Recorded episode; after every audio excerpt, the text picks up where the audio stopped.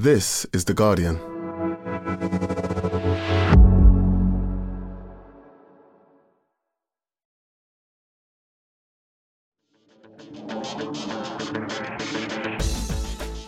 Hello and welcome to the Guardian Football Weekly. England are back.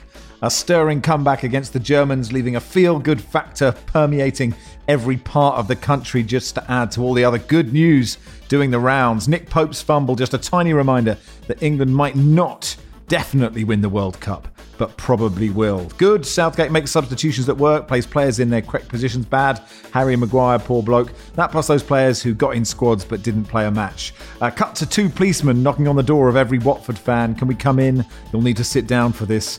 You've sacked your manager. What an almighty shock. Archie's here, so we'll do a bit of Fulham and the Bundesliga, all that plus your questions. And that's today's Guardian Football Weekly.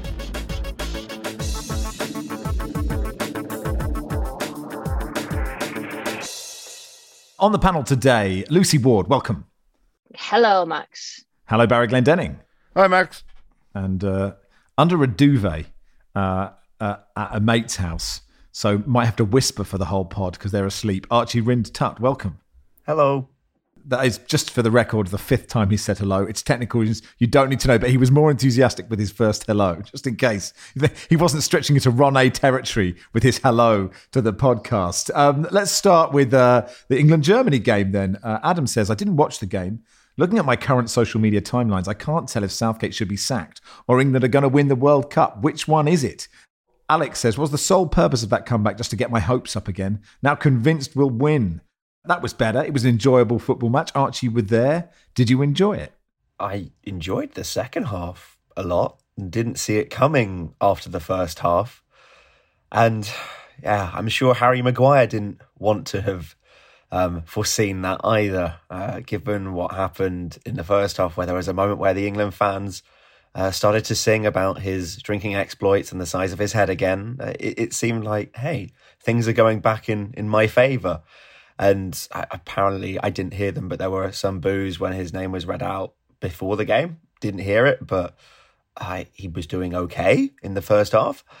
And then Jamal Musiala embarrassed him. Uh, well, he embarrassed himself firstly with the with the pass, which went straight to Musiala, and then he allowed himself to get nutmegged. And we had probably one of the easiest to overturn VAR decisions uh, there was laughter in the press box when when the replay was seen. It was he, he has just kicked him very hard and fallen over, and with just the the vigorousness with which it was denied as well by Danny Makkelie of like there is nothing there. It's like hang on a minute.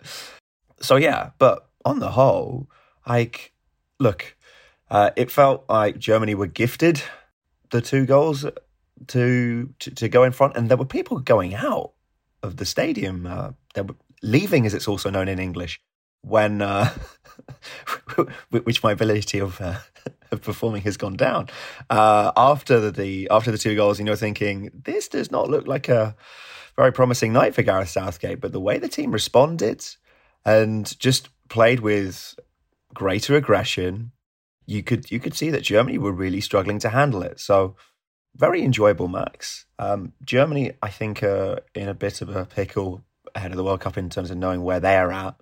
But England and the way that Gareth Southgate was selling it was, hey, we've had uh, we've had to deal with some pressure of not playing well for the first time, and it looks like we're coming out of it now. And hopefully, that experience can benefit us, uh, which is how I would sell it in his position. I think there are still question marks there, but from an England point of view, I, I think a much needed moment for them at least. Yeah, I'll get on to Harry Maguire in a second. The head, the, the positives, I guess, Lucy, are around Jude Bellingham. Um, is it is it about time England built their team around him? It's Simon says, how perfect is it that a 19 year old Bellingham is hitting the spotlight just in time for the media to proclaim him the Messiah who carries the hope of a nation into the World Cup? It's perfectly poised for him to miss the decisive penalty or get himself sent off, isn't it? Yeah. Do you know what? It, he, did play well and he is a good player. But I just think quite a lot of people have jumped on the bandwagon of Bellingham. I think if you watch him forensically, so I'm dampening down enthusiasm about Bellingham. If you watch him forensically, he gets caught out of position quite a lot, but because he's quite athletic, he recovers well.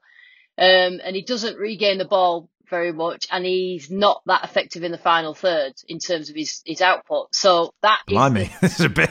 He's not the Messiah. He's just a very naughty boy, isn't he? but I, but that this that is just a temper to everybody saying that everything that he does is wonderful. He's a young player, always learning.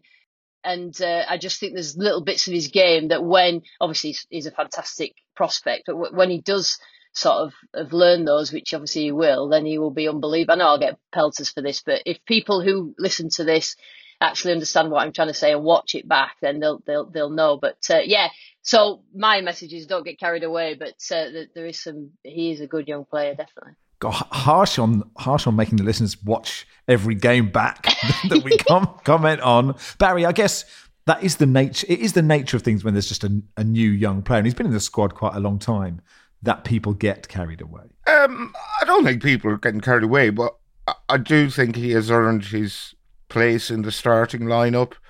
It's, it's difficult to see him being left out now, but the fact that he is so young means it is a quite heavy burden of responsibility, and he's not going to be brilliant in every game.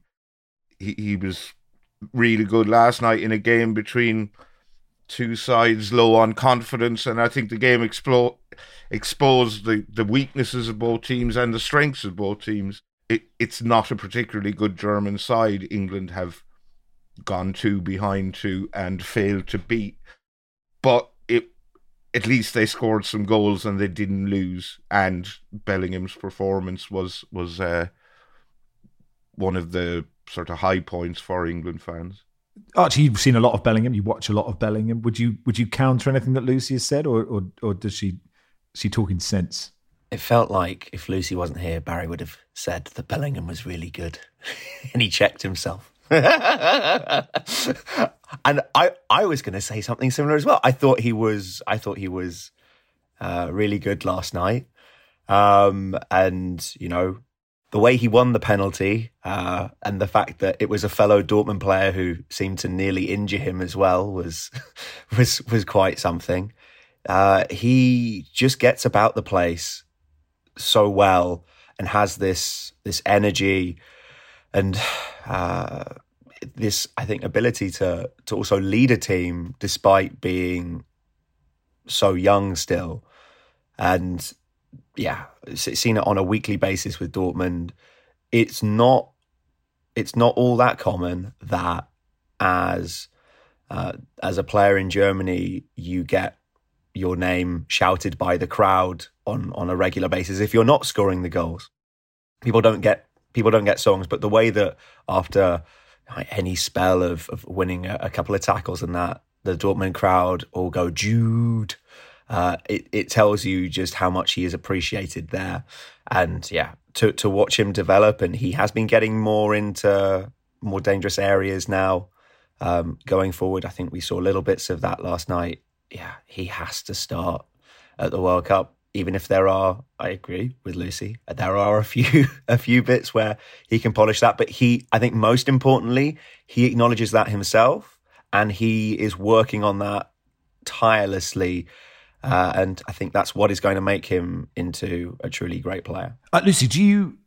How much credit do we have to give Gareth Southgate? He's constantly criticised for in-game management. He made two substitutions.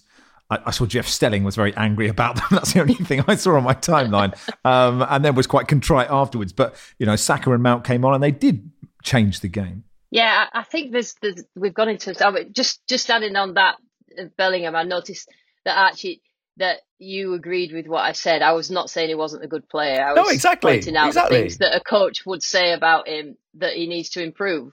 Uh, so and yeah, um, and he is a fantastic player. So yeah, uh, yeah, I think we've got a, we're, we're at a mode in this country at the moment where we are get, going against Gareth Southgate and being quite negative. And I noticed a couple of big hitters after the Italy game, when big hitter journalists have just started to change their narrative on him. And I'm thinking that's quite interesting because that only happens when the end is nigh. And I think that when you saw Southgate's interviews yesterday before and, and afterwards, um, I think he's quite aware of that as well, as if everybody just join piles in on, on him. Yes, he made good substitutions I think afterwards he sort of said about you know we we learnt more from this week than we rather than beating teams four or five nil. They've learnt so much this week. Um, you know, like about the likes of Maguire, but Mount Mason Mount is is my favourite at the moment. Um, you know, watching play for Chelsea, there's a, there's a considerable amount of people who don't rate him, but I just think he's wonderful. And the fact that the tempo raised when he came on is all, what he's all about, and his goal. The reason he scored that goal is because he took it quickly. That that was that was it. Um, and that sort of jumping level of intensity had not happened up to that point. And I think there's certain players who thrive in under Southgate and the way that he plays. He's been one of them. Foden is one that doesn't seem to thrive, even though he's an unbelievable player. On to Harry Maguire, uh, Barry. Uh, Andy says, Here I am listening to Football Weekly, just as Jonathan Wilson argues that Harry Maguire isn't all that bad for England. And at that very moment, Maguire clumsily tackles Musiala to the ground for a penalty. Perfect timing. He started as many games for England as he has for Manchester United this season. It was pretty desperate for him. You got he lost possession so far up the pitch. Anyone else loses possession there, it probably doesn't end up with Kai Havertz putting it in the top corner. But that's just what's happening to him. What what do we do? Do we do you what what happens to Harry Maguire in it? It's difficult to know. I think it depends on the amount of game time he gets for Manchester United, and there's a reasonable chance he might not play again for the World Cup for Manchester United. Uh, if Erik Ten Hag's first choice uh, defenders stay fit, in that situation, it's difficult to see how you could have him in the team, possibly even in the squad. But such is Gareth Southgate's loyalty to him that you would expect him to, to definitely bring him and probably start him. Uh, whether or not that's a wise decision, I, wouldn't have him in the team, and his confidence is shattered. He was, you know, made two glaring errors last night and, and was punished for both. I, I wonder, does, is there a part of him that would almost prefer to be left out of the team because if he's not in the team, he can't make mistakes that lead to goals and torrents of abuse from the stands. I suppose what I don't know is is how good was he how much confidence play you know we all know that confidence makes such a massive difference. And there is a question i guess of if he doesn't play left centre back is there a natural left centre back? Mings is down the pecking order he's left footed eric Dier doesn't play the left. Can Tomori do that? I genuinely don't know. Maybe i don't know if he's doing that week in week out for AC Milan. I don't know what formation they play. Kyle walker can't do left of the three. Ben white's playing right back. Um, so so i guess archie almost by default he could get in unless I've made a glaring omission in my mind.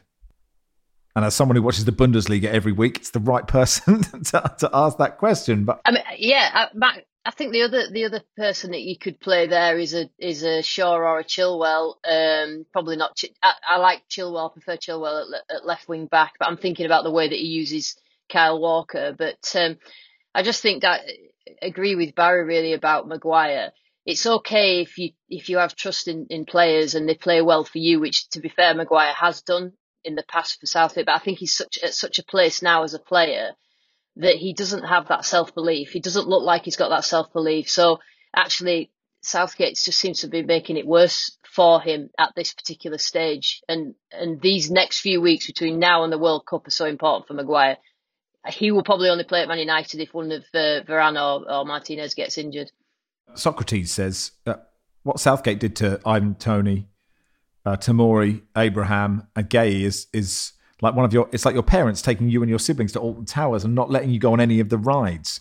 Um, that's quite funny.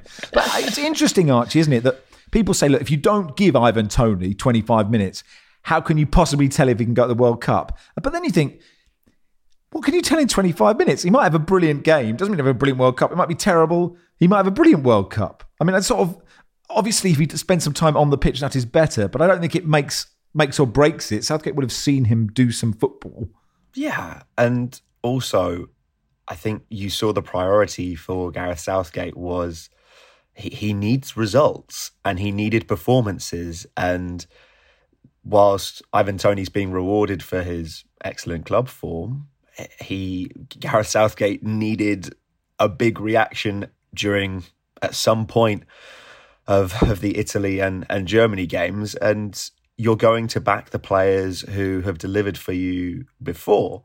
And I think that Harry Kane is somebody I, I don't get to watch live all that often, but just his calmness going forward and his positioning, like it. I, I, I could tell you from a German point of view, they are very envious of having a world class number nine striker.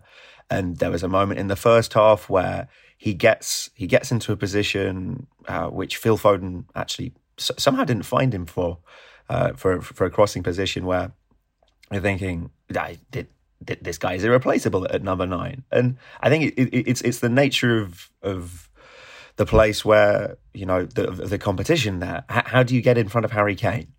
I that that that that's not a simple task, and but I think that the way that Gareth Southgate sees it is if you come into the squad, if you come into the setup, if you impress there and, and you and and you're around the group, that that is that can be a first step, and that's that's the way it has to be. I, I heard Southgate being interviewed before this game, and he he made the point that when he first came into the England camp, I think it was Terry Venables picked him.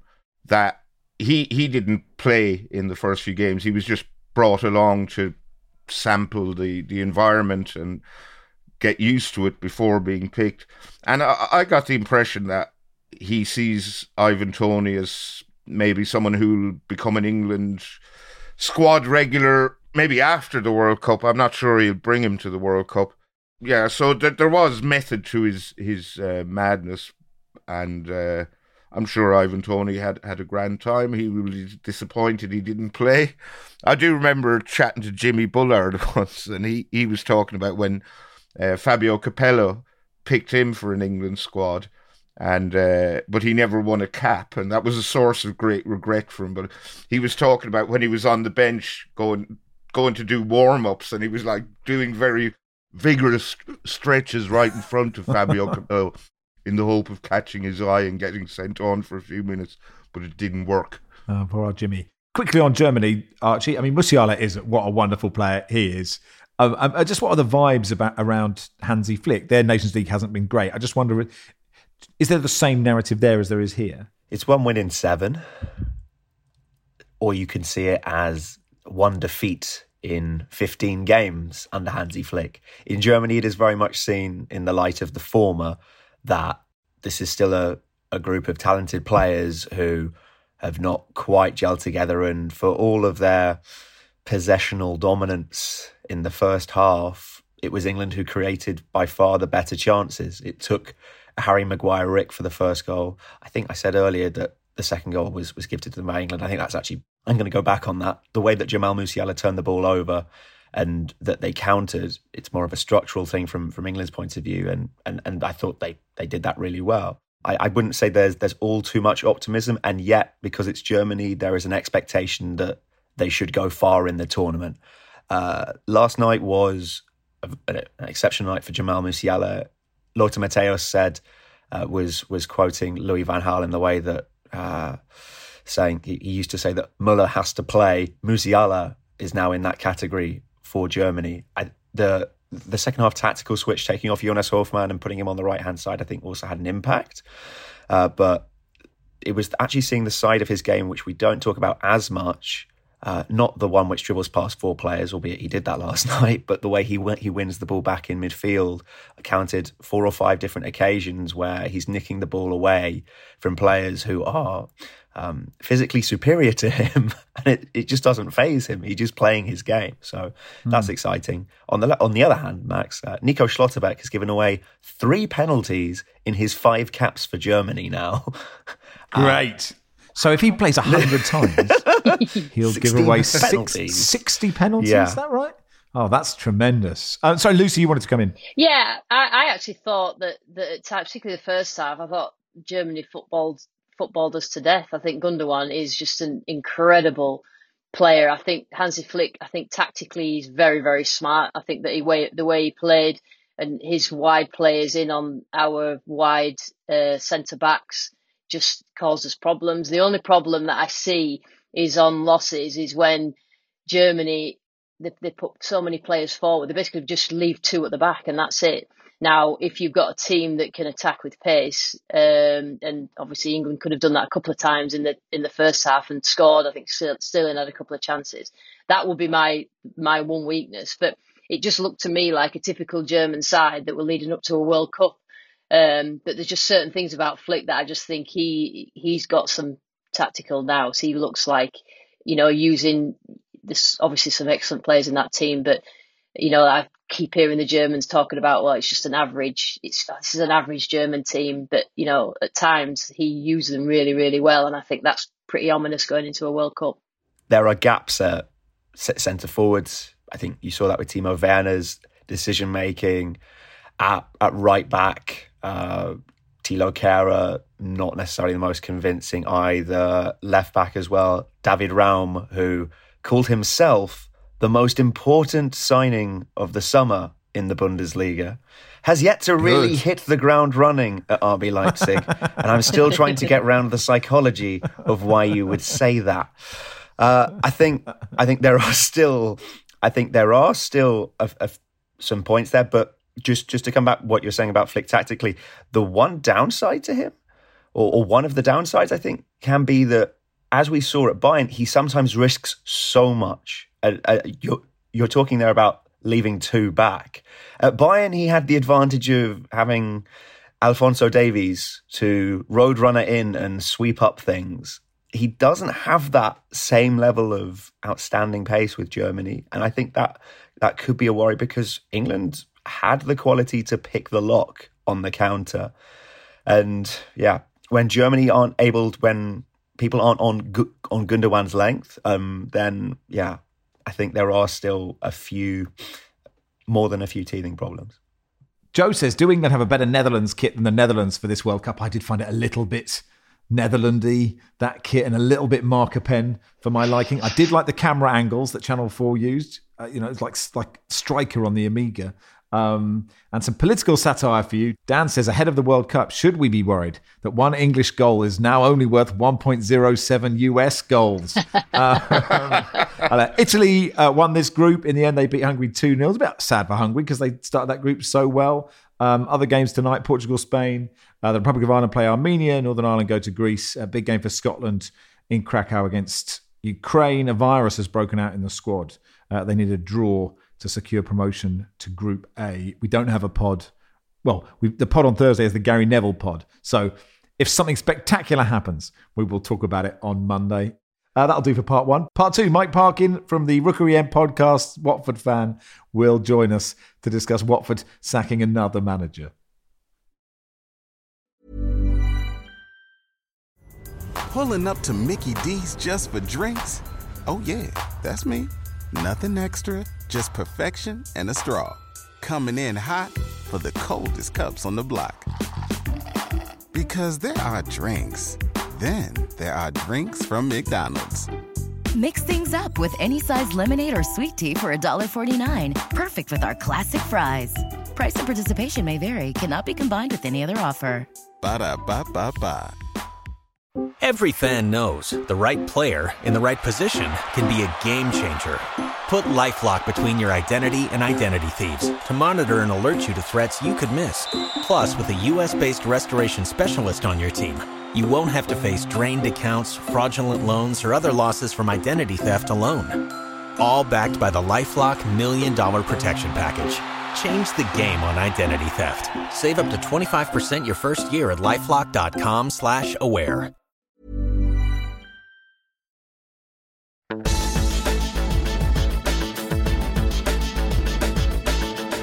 Welcome to part two of the Guardian Football Weekly. Watford have sacked Rob Edwards as their head coach. Slaven Bilic taking charge at Vicarage Road with an 18 month deal, which seems optimistic, doesn't it? Um, Edwards only took the helm uh, there at, at, the start of this season, having left Forest Green. Uh, he did 11 games. Uh, Bilic will become the 17th permanent manager under the uh, Pozzo family since they took over the club in 2012. Let's speak to Mike Parkin from the Rookery End podcast. Hey, Mike. Do you know what? It feels foolish and naive to admit it, but I once had a dream that I'd be invited on a great show like this to talk about Watford qualifying for Europe, winning a cup. Instead, it's going to be Mike. So, Watford have hired and fired all the managers. What are they going to do now? Brilliant. Um, uh, Lars, Lars Sivertsen went back to see what they said about Rob Edwards.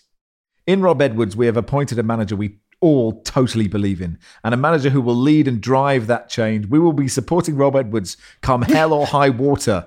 We we believe that he will deliver what we all want: sustained and successful Premier League football. To which Lars said, "To be fair to the Watford chairman, come hell or high water is a very vague term. Could mean anything. Hell, high water, yes, sure, but two defeats in the first ten.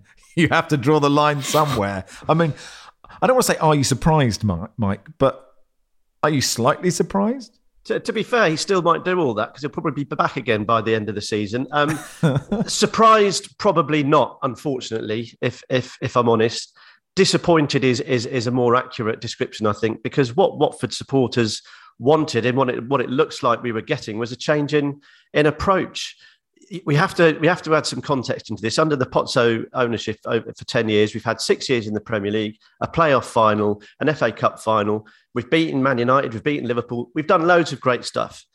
But what they were doing has stopped working. We've had two relegations in three years, which which tells its own story. Uh, last year, we hired what, what's the best way to describe Roy Hodgson and, and, and Claudio Ranieri? Uh, excessively experienced, perhaps managers. they they weren't able to do it. So it, what they were doing was obviously not working. And so, in hiring Rob Edwards, a young British progressive manager, someone that they said they were going to get behind, give the time to build something, um, it, it, was music to our ears. It felt like, right, okay, this is something we can get behind. We're trying something new. We're trying to fix it. We're trying to get back to the Watford that we've enjoyed. But after what ten games, they've they've reverted to type, and it is it's desperately, desperately disappointing. It, it was the Watford CEO Scott Duxbury who who said all those things about Rob Edwards, the the hell and high water comment. I presume it's Gino Pozzo who pulled the trigger and ultimately has the final say on how long whatever manager happens to be in situ stays. Yeah, I think that's right, Barry. And I think what's that what this episode has done for Watford supporters has highlighted just how much it is Gino Pozzo almost operating on his own. I mean, which on one hand is is fine and perhaps understandable. He's the man, he's the owner, he owns the club, it's his train set, he can do what he wants. But I think there was at least some Watford supporters hoping that there were people at the top having some sort of joined up thinking and, and working at, at, it together. But this is this has proved that it's basically Gino Pozzo, as you say, Barry, making the decisions, pulling the trigger when uh, when he wants. How are you playing? There are a couple of Watford fans saying we weren't actually playing that well, and, and there was no discernible style being being seen at Vicarage Road under under Rob Edwards. But look, come on, after ten games, you can't really argue about that. We've had a, a, really tumultuous transfer window. We didn't know who was coming, who was going. We've ended up keeping hold of Ismaila Sarr and Pedro, two obviously Premier League uh, standard um, talents, but because they've kept, they've remained, we haven't been able to bring in other players. Um, so it is an imbalanced squad. We're missing left and right sided defenders. We're missing midfielders.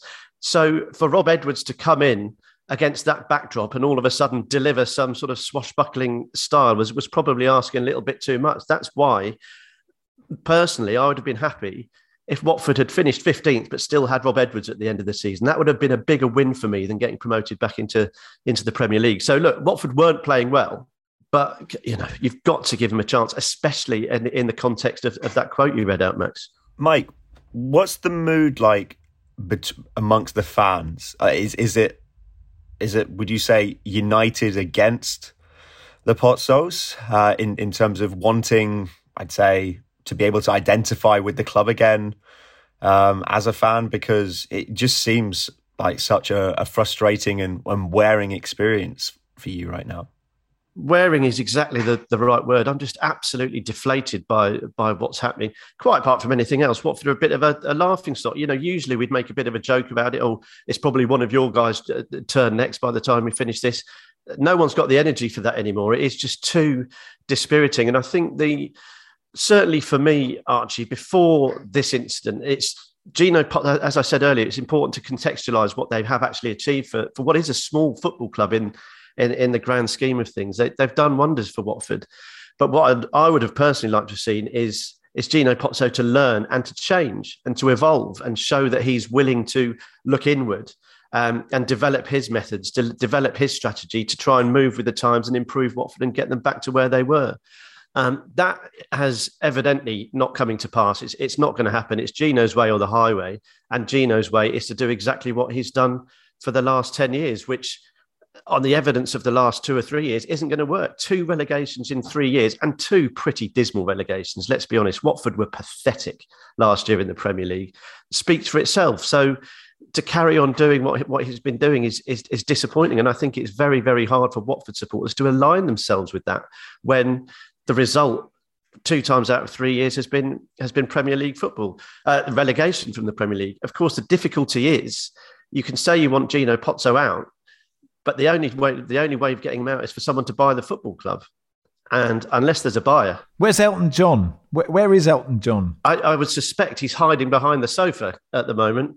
Um, he, he, he on tour. Yeah, yeah, he is on. He's on tour, and and that you know that joking aside, that's people are looking to Elton to, uh, to to come in, but I think that's that's a bit of a pipe dream, really.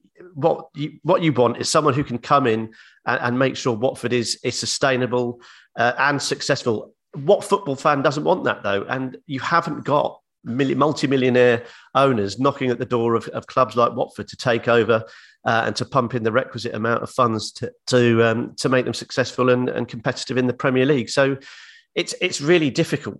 Who, who's going to take over? But to answer your question, I don't think there has been a moment in time in the in the Pozzo regime where where fans have been so united in their in their displeasure and and ultimately distrust really in in how he's running the place does Slaven Bilic excite you? I mean, if if someone told me this morning that Slaven Bilic had managed Watford four times in the last ten years, I'd have probably said, yeah, probably. But I, I don't know if this is his first time. I mean, genuinely don't know. well, it almost wasn't. It, it, turns out that they they did approach Slaven Bilic to take over at the end of of last season. Um, but I think, uh, from all accounts, Slaven Bilic turned that down. He didn't want to take over what was um, demonstrably a, a far sinking ship. So conversations had taken place. But to be perfectly honest, Max, it's felt slightly distasteful to talk about football. Such is the sort of um, disappointment amongst Watford fans. We haven't really even considered what Slaven Bilic might might do. It's it's that bigger moment really for for Watford supporters in terms of um, the the legacy, if you like, of, of what the Pozzo is going to leave behind. On the face of it, looking at it dispassionately, it's a it's a decent it's a decent appointment, isn't it? He knows what he's doing. He's got promotions before. He understands the the English game. Been there and done it. Um, but at the moment, I think Watford supporters are, are, just reeling from from the news, which was was unexpected and and deeply disappointing. But you know, I, I was going to say we go again, but uh, I'm not. sort of feel like you've made it so I can't find it funny. Am I like like am I allowed to? Because I must admit I did find it funny. I mean, I, if you're Rob Edwards, you obviously think this is ridiculous. I guess you get a massive payoff, and you haven't really lost much credibility, and you can go again. He did so well at Forest Green. Remember, Dale Vince was furious when he went. But but presumably he he's he's fine. So I think it's probably okay for me to find it funny, but I'll happily, I'll happily, you know, if you say this time, actually, Max, no. Well, what, what we always say is, Watford supporters, if you can come up with a joke that none of us have heard before over the last ten years, by, by all means, go for it. But I'm pretty sure we've we've heard them all, and I think it is important to mention Rob Edwards because on a personal level, uh, you know, I think he's been been treated appallingly. He was he was sold a job on the basis of this, we're getting you in to come and do this. Um, we're going to give you the time. We're going to give you the tools to, to do it. And this is a real opportunity to build something because the reality is for every Watford manager that comes in, there is a huge opportunity because they, they invariably mm-hmm. do have a decent squad, a very, very patient fan base. Um, so th- there is a there is a huge opportunity there. But but Rob Edwards has been treated badly. He will have he will have given up a, a job where he was you know he was loved at Forest Green Rovers. Mm-hmm. Um, they, he got them promoted and he's left uh, jumped ship to come and join Watford. Of course he will have known what he was getting into. Of course he will have understood the um, the, the, the the possible problems, and of course he'll be compensated. But I, I really don't think that's the point. And I think the human side of things is something worth. Uh, worth thinking about in all this, and it's and it adds into how Watford supporters feel about how the club's acting, a decent man, has been um, treated in a less than decent way, and that's that's not what we want to see from Watford. Well, I, I was going to end by saying, that we'll probably chat to you in a couple of months, but. well, Ed, Ed, did you come up with a joke? Have you got a joke? Well, the one, the only one, the one I would always go to is, you know, Quique Sanchez Flores does every other one, but that is really that. You know, I'm, there are a million people doing that one. I, I, off the top of my head, I definitely don't. But it, it genuinely, it must be really frustrating as fans because, because like you say, you're totally helpless. You can't just go Pozzo out because who's there, right? And that is you want fans to have a say. I don't know if there's any fan involvement in the club on the board anywhere. I don't know if there's any of that kind of, you know, does the trust have any communication with the club or anything like that? I mean, I think this is time for the, the trust really to mobilise. It's been we've been in a fortunate situation where that sort of involvement has, has has been kept on the back burner. You know, we've we've been we've been riding the wave really for for, for ten years. We've had some incredible moments, um, but I think the strength of feeling now amongst supporters. You know, I did the I did we celebrated thirty years of the Watford um, Community Trust on at the weekend. We did a, a walk nineteen miles around Watford called the Taylor Trek. Uh, and and it was you know just drenched in memories about Graham Taylor and the legacy that he left and the community, the importance of Watford in the community was was running through that, and it was such a proud day. Just thinking, this is what Watford's about. It's about knowing it's linked to the community. It's about educating local people, putting on sports camps, all that sort of thing. That's what Watford is, and so to have the joy of that on Sunday. and then the reality of the another sacking on Monday was was so so disappointing. And I think we're really feeling it is the, is the bottom line. And and I think there's, there's talk of protest there's talk of there always is isn't there? So we'll, we'll wait and see. But uh, yeah ultimately I'll be at Stoke at 12 o'clock on Sunday cheering the boys on. Um, well thanks so much for coming on Mike. Really appreciate your time as always. No worries. Thanks guys. I'm Mike Parkinett from the Rookery End podcasts. Jenkins says does the pod know which club in the Football League has gone through the most managers in their history? So uh, Slaven Bilic is the 55th manager of Watford since 1903. West Ham have had the least, with only 18 in their history since 1902, which is pretty mad. Uh, Notts County uh, are at the top, 71 different managers, although they did begin in 1883, so that's quite a long time. Uh, isn't it? Um, I think I read somewhere that Graham Taylor was Watford's maybe 18th ever manager, and that Slaven Bilic is now their 18th in is it 11 years since the Pozzos took over? so do you know what, Max? I I just sat and listened to that, and it was just brought back ho- awful, horrible memories of Leeds under Massimo Cellino, which I obviously enjoyed, and it, exactly the same. I've read a report today about that that people at the training ground at Watford knew that Edwards was going to go, and he didn't know, and he'd given the players time off. And honestly, I just listening to Mike there, it's just like I have the deepest sympathy for Watford and the fans because I know exactly what how owners like that operate. The only thing is that they've had it for 10 years, mm-hmm. is it? You know, we had it at Leeds for, for, for, only a couple of years, but that, that was enough. It's, it, it isn't, it isn't very pleasant at all. I was going to say, when it happens at your club, the how does it change the whole vibe around and the atmosphere for the for the players, the support staff, everyone who works there? But what what happened at Leeds is that the the, the owner created like a really toxic environment. So he just turned staff against each other and so it ended up where everybody was watching their backs and it, and that's how he liked it because he thought that that was the way that uh, you know that he would get success from from the staff you know people going to to him and telling him tales about you know what someone else had done and it was absolutely awful. And the players and they, they're just like well who's coaching us today and what's happening? You know it it it, on it, it really isn't pleasant. And I know you you know you sort of laugh but um, you know, as, as far as Edwards is concerned, he'll know for a fact that he wouldn't have lasted long. Um, but he gives another opportunity to step up the ladder as a manager.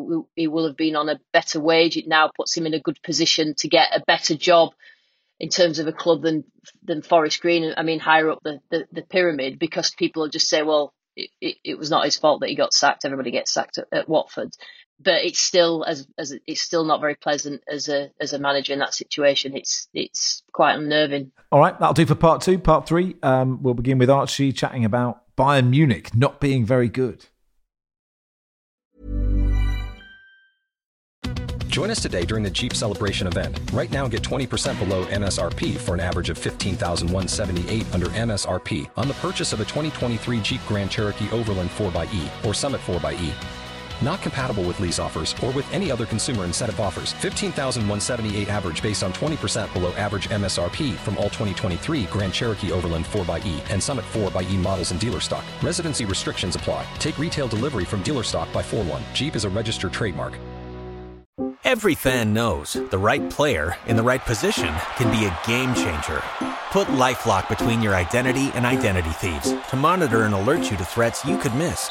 Plus, with a US-based restoration specialist on your team, you won't have to face drained accounts, fraudulent loans, or other losses from identity theft alone. All backed by the LifeLock Million Dollar Protection Package. Change the game on identity theft. Save up to 25% your first year at LifeLock.com slash aware.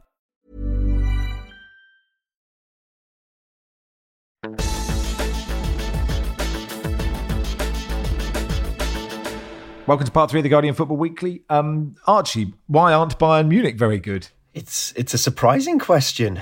When they started the season with a six-one win, two 0 win, and a seven 0 win in the Bundesliga, everyone was thinking, okay, well, when is the title going to be lifted then this season? But I think it, it was a bit early, and what's happened since is We've seen Bayern struggling to score more, and understandably, there have been questions of, oh, if only they had a tall number nine Polish striker who could score lots of goals in a season. Uh, and yeah, I think that at first the Robert Lewandowski question was, I, I, I thought unnecessary given how they were playing, but the more and more that yeah they they go on now. They are four games without a win in the Bundesliga. It is it, it, it is staring you in the face. And Sadio Mane has has now slipped slipped away from the forefront. He started well, but he's he's he's out of form. Thomas Muller has not been in form since February. Um, Serge Gnabry, I'm also not sure what's what's happened to him. Leroy Sané's been okay, um, but too many players in that squad are are not where they should be. There's been talk uh, in in one of the big tabloids in Germany about how the players are not fans of the system that that Nagelsmann has been playing. This four two two two. Oh, is it a Rangnick? It's a Rangnick system, isn't it? Yeah. yeah. Um, and look, I, I, think that there has been an element of um, of misfortune. I, they've come up against two outstanding goalkeepers um, in in in some of their last few games against Rafael Gikiewicz of, of Augsburg, who had an excellent game. That, but the fact is, um, and, and Yann Sommer of Borussia Mönchengladbach as well. I would I would mention. Fact is, if Manuel Neuer is having to head head against Gikiewicz in the final minute of injury time for Augsburg. That tells you something's gone wrong with the attacking plan. That speaks of desperation. Arch, I, have done uh, Bayern in the Champions League in between these poor results, and and looked and thought actually they've done really well. So at, at points, you know, that uh, uh, in those Champions League games. So what is it? Is it the players are not getting up for league games? Are they, you know, is he preparing them better for Champions League games? But I, if I'd have just seen those, I'd have thought Bayern are doing all right this season, and not obviously not another result. That's the thing. That's how it. That's how it's felt, and it, I still think, even though they're they're five points off off the top now, which feels so weird to say out loud, even um, it's it, they've they've they've not been playing terribly. I think for for, for the most part, it's only when I, I, you, have seen the, the, the effect of these draws. I think hit, hitting home a bit mentally, and the, the real job of Julian Nagelsmann this season is because they have spent so much money in the summer on the likes of Matthijs de Ligt, Sadio Mane, um, Mazraoui coming in on a free from Ajax, uh, Ryan Gravenberch as well. It's keeping it's keeping the squad happy and finding a team which is which is going to be a, a strongest eleven. And I think that managing the squad and managing expectations of where everybody wants to play as well. Joshua Kimmich had a short spell at right back uh, the other day and was swiftly moved from there, which which speaks of well how happy was he with with that decision. And I think that that's going to be his test is making sure that he keeps the players on side because if not, then this season could threaten to unravel. Title race potentially. Max, Union yeah, Berlin really, really? League. Do you really? I mean, you just sort of think all this. It's a nice story at the start, and then they'll win it by ten points. You gotta believe, man. You Okay. gotta believe. Yeah, Um, I, at, at the top, we've got Union Berlin, which is a stunning story. They have no real, uh, they have no real right to be there, particularly on the back of uh, losing Max Kruse in January, and and their season fell away a little bit after that. And he, he was their their beating heart in in terms of what they created. But but this is the story with Union. They've continually lost players over the years, and you thought, nah, okay. Taiwo Awoniyi going to Nottingham Forest in the summer, and you're like, okay, well, what does this mean? And yet they've had Sheraldo Becker exploding into form, um, which I don't think many people saw coming. Uh, Grischa Prömel, who was very important for them in midfield, he went to Hoffenheim um, essentially for more money, if we're being honest, and uh, has been very ably replaced in midfield by András Schäfer and and, and or Janik Haberer as well. And the success of Union is transfer bus- smart transfer business, year on year ev- evolution under sporting director Oliver Ruhnert, and and being able to find players who have maybe not had their, the best of times elsewhere and not not been h- h- how do I say sh- shining runs of form. Even they've taken quite a lot of players from the second division. It, there's uh, there's quite a few second division all stars there who you would have thought is that going to work, and yet it has. And uh, yeah, the guy I'd say crowning the success is the coach Urs Fischer, who it's not like Union play an expansive style of football, but actually in this season where so many of the top teams are looking very wary, the likes of Bayer Leverkusen, for example, have really struggled so far this season. Wolfsburg have a big budget and they're also doing really poorly. Um, it, I think it's opened up a, a, a bit of a chance for an Union to do well. Uh, and Dortmund haven't been all that convincing this season, but they're not too far behind them either. As Lucy said, you know, they're pinning a lot of hopes on Jude Bellingham and she thinks he's shite. So, you know, oh, listen, if I get- if I get social media pile on because of you, Max, they'll be Um, uh, a question from Kayan, uh, who said, um, on a serious matter, I know it's a football podcast. Please use the platform to spread awareness of what's going on in Iran. Uh, Ali Karimi is being targeted by the regime. Azmoun has been silenced after speaking out. Uh, who knows what else is going on? Um, obviously, uh, I'm, I can't. Maybe I shouldn't speak for all of you, but I don't think any of us are experts on this. But it, it, it's really interesting. Sardar Azmoun is uh, an Iranian player, plays for Bayer Leverkusen um, and plays for Iran. He declared his support for the protests that are going on there. The first player currently playing for the national team to do so. He did it in an Instagram story. Uh, he said um, the players were forbidden from speaking out during the team's World Cup training camp, uh, but he said he can't tolerate to remain silent any longer. Uh, his social media post read, um, the ultimate punishment is to be kicked out of the national team, which is a small price to pay for even a single strand of Iranian women's hair. Shame on you for easily killing the people and viva women of Iran. Apparently, he's taken those posts down. We can't speculate why, but it appears to be an incredibly brave thing to do. Ali Karimi, some of you will know as the Asian Maradona, played for the national team from 98 to 2013. He's publicly backed demonstrations in Iran. Um, he's uh, also shared information on how to get around blocks on internet access imposed by the government. So um, it's a very interesting story from a footballing perspective. We'll obviously see what the implications are for the Iranian football team out of the World Cup. Of course, they're in England's group. Um, clearly, there are better places to learn about what is happening there uh, in a news context.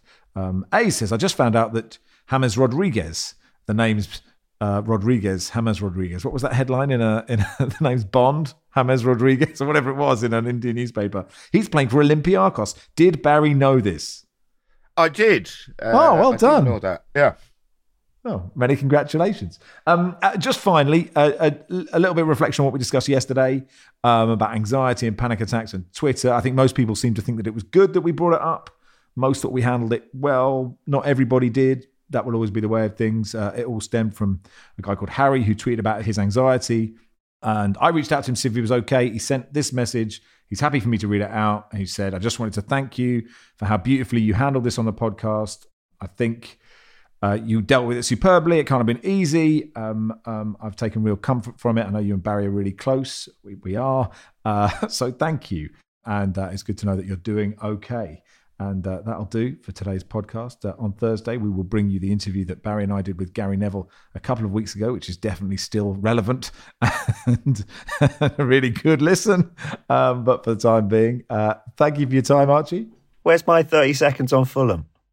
Uh, we dropped it because you were banging on about the Bundesliga too much. Go on then. Banging on? You gave Go me on, two then. answers. go on, go on then. Two questions to you is about half an hour, Archie. Go on then.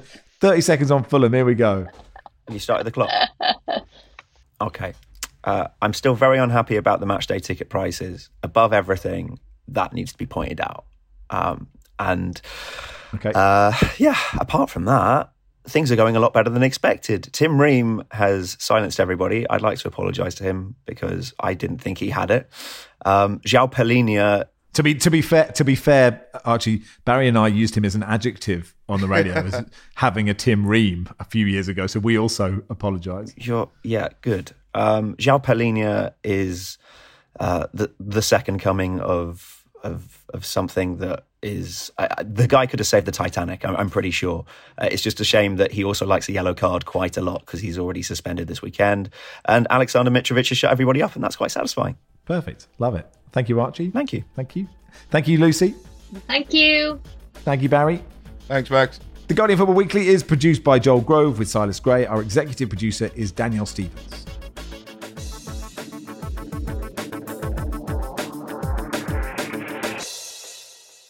This is The Guardian.